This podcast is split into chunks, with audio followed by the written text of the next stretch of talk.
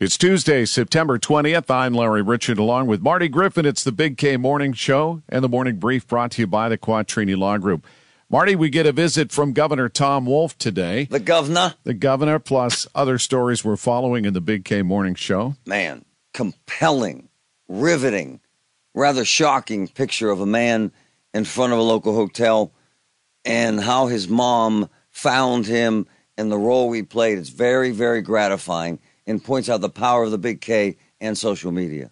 Tell your smart speaker to play News Radio KDKA or download the free Audacy app.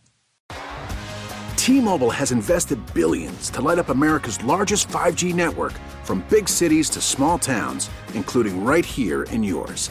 And great coverage is just the beginning. Right now, families and small businesses can save up to 20% versus AT&T and Verizon when they switch. Visit your local T-Mobile store today.